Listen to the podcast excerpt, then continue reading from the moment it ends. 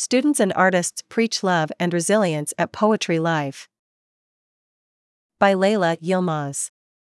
It was 7 p.m. on Thursday, and cold winds were blowing through empty campus roads.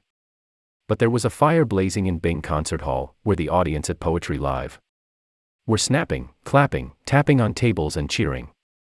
On the stage adorned with long red drapes, students performed passionate spoken word poetry.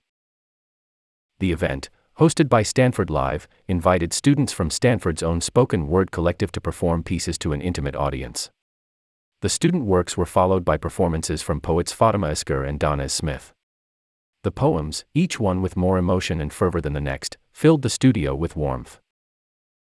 The night started off with a poem by Matthew Media's class of 2023 and Nainoa Vispareis 25 that stood as a critique of tourism in Hawaii. The two performers' soothing voices sang out their love for their homeland. Hawaii was the protagonist in their work, a caregiver who has brought them up with natural beauty and love. This performance set the several themes of the night heartbreak, resilience, and community. The poem that followed criticized the dichotomy between the West's treatment of Ukrainian and Syrian refugees. With a scathing tone, Ryan Chub 22 called out the hypocrisy of countries who readily welcomed European refugees yet refused to provide for thousands of other displaced people.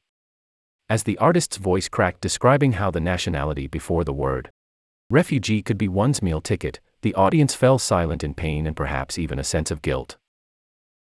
Other poems called out Western culture for ignoring the diverse identities of Asian women, exposed the misogyny of man whores, and confronted powers that restrain black and queer voices. Each one questioned how culture is built and how society can suppress artists instead of acknowledging their impact. Every artist on the stage spoke for a unique cause as they raised their voices under the fiery chandeliers. Their feelings were echoed by an audience that at times hummed in agreement, at times laughed, and at times let out sighs of empathy. Following the students, Fatimah Asghar's performance started with a more light-hearted note, filling the room with giggles and ardor as they charmingly narrated a beautiful appreciation of queer love and sensuality they continued with poems that highlighted sociopolitical issues in the age of COVID 19 and how apocalyptic our climate has become. The excerpts from Asghar's debut novel read just as poetic. Their work introduced the audience to three orphan children navigating trauma through their sisterhood. The rain, mothering us faster home. The hallway birds, mothering their cages. The hamster, mothering its wheel. All the mothers in the world reach out to the motherless, Asghar read, pointing out how caregivers can be found in every corner of the world, even though reality often seems cruel. Similarly, Danez Smith's performance echoed the firm ground that love holds despite systems that try to break it down.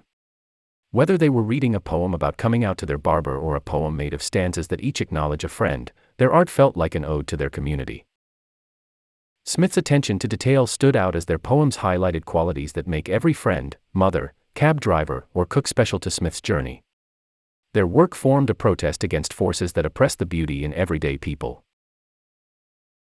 Tonight, let every man be his own lord. Slash let wherever two people stand be a reunion slash of ancient lights. Let's waste the moon's marble glow slash shouting our names to the stars until we are slash the stars, Smith chanted, once again highlighting the power of community amidst distress. Despite the chilly night, I felt nothing but warmth as I walked back to my dorm. The night's passionate performances reminded me of the resilience that is love.